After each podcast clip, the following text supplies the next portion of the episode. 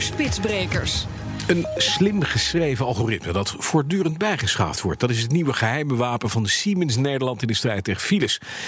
Het eh, bespaarde Siemens dit jaar al een half miljoen gereden kilometers. En dat is nog maar het begin, merkte onze verslaggever Martijn de Rijk. Het is een kaart van Nederland met, nou het lijkt wel een beetje alsof we hier een, uh, een oorlog aan het voeren zijn. Uh, met strijdtroepen die door het hele land verspreid zijn. Robin Kronenberg, u kunt daar wijs uit worden.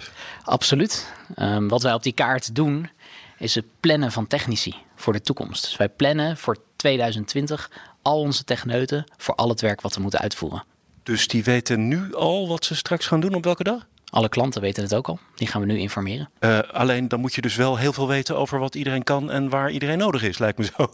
Ja, daarvoor hebben we allemaal verschillende variabelen inzichtelijk gemaakt. Wie kan wat? Waarvoor is hij opgeleid? Waar woont diegene?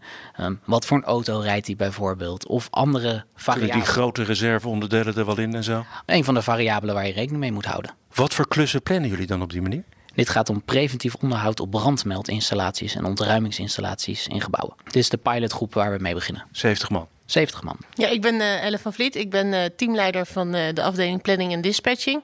En mijn team plant deze technici. Deze tool helpt ons om de juiste man op de juiste plek te krijgen. En zo snel mogelijk en zo efficiënt mogelijk. Hoe lang was u daar normaal gesproken mee bezig om, dat, om dit in te plannen? Nou, we zijn eigenlijk het hele jaar bezig om, om het onderhoud in te plannen.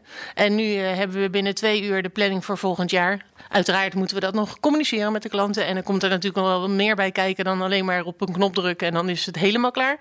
Maar uh, het gaat een stuk sneller. En we kunnen eigenlijk onze tijd nu uh, besteden aan uh, de klanttevredenheid. Twee uur?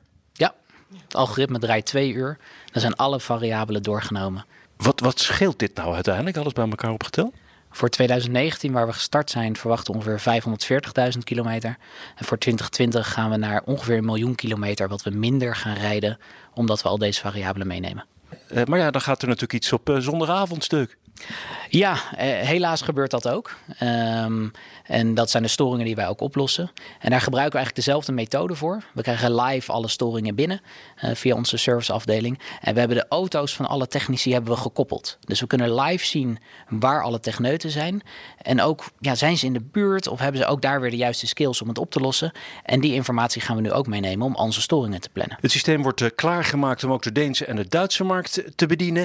En er wordt ook gekeken naar uh, gaten in de Nederlandse dekking. En ook dat bespaart weer heel veel kilometers. Dus we hebben ook dit jaar bijvoorbeeld mensen in Emmen aangenomen.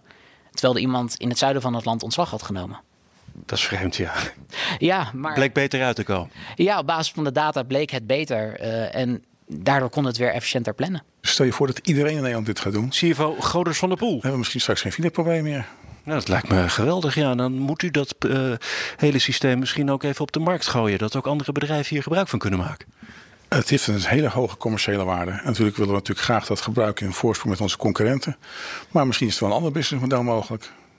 Misschien zijn we wel heel erg disruptive als ouderwets bedrijf, wat we toch een beetje imago hebben als Siemens, maar we heel modern aan het worden zijn. Nou, je hoorde CFO Govert van der Poel, die uh, uh, CFO is en uh, in het gesprek met Martijn de Rijk ook Chief Digitalization Officer, CDO dus, Robin Kronenburg en teamleider Ellen van Vliet, allemaal van Siemens Nederland. En het bedrijf heeft zich ook ingeschreven voor spitsprekerscompetities.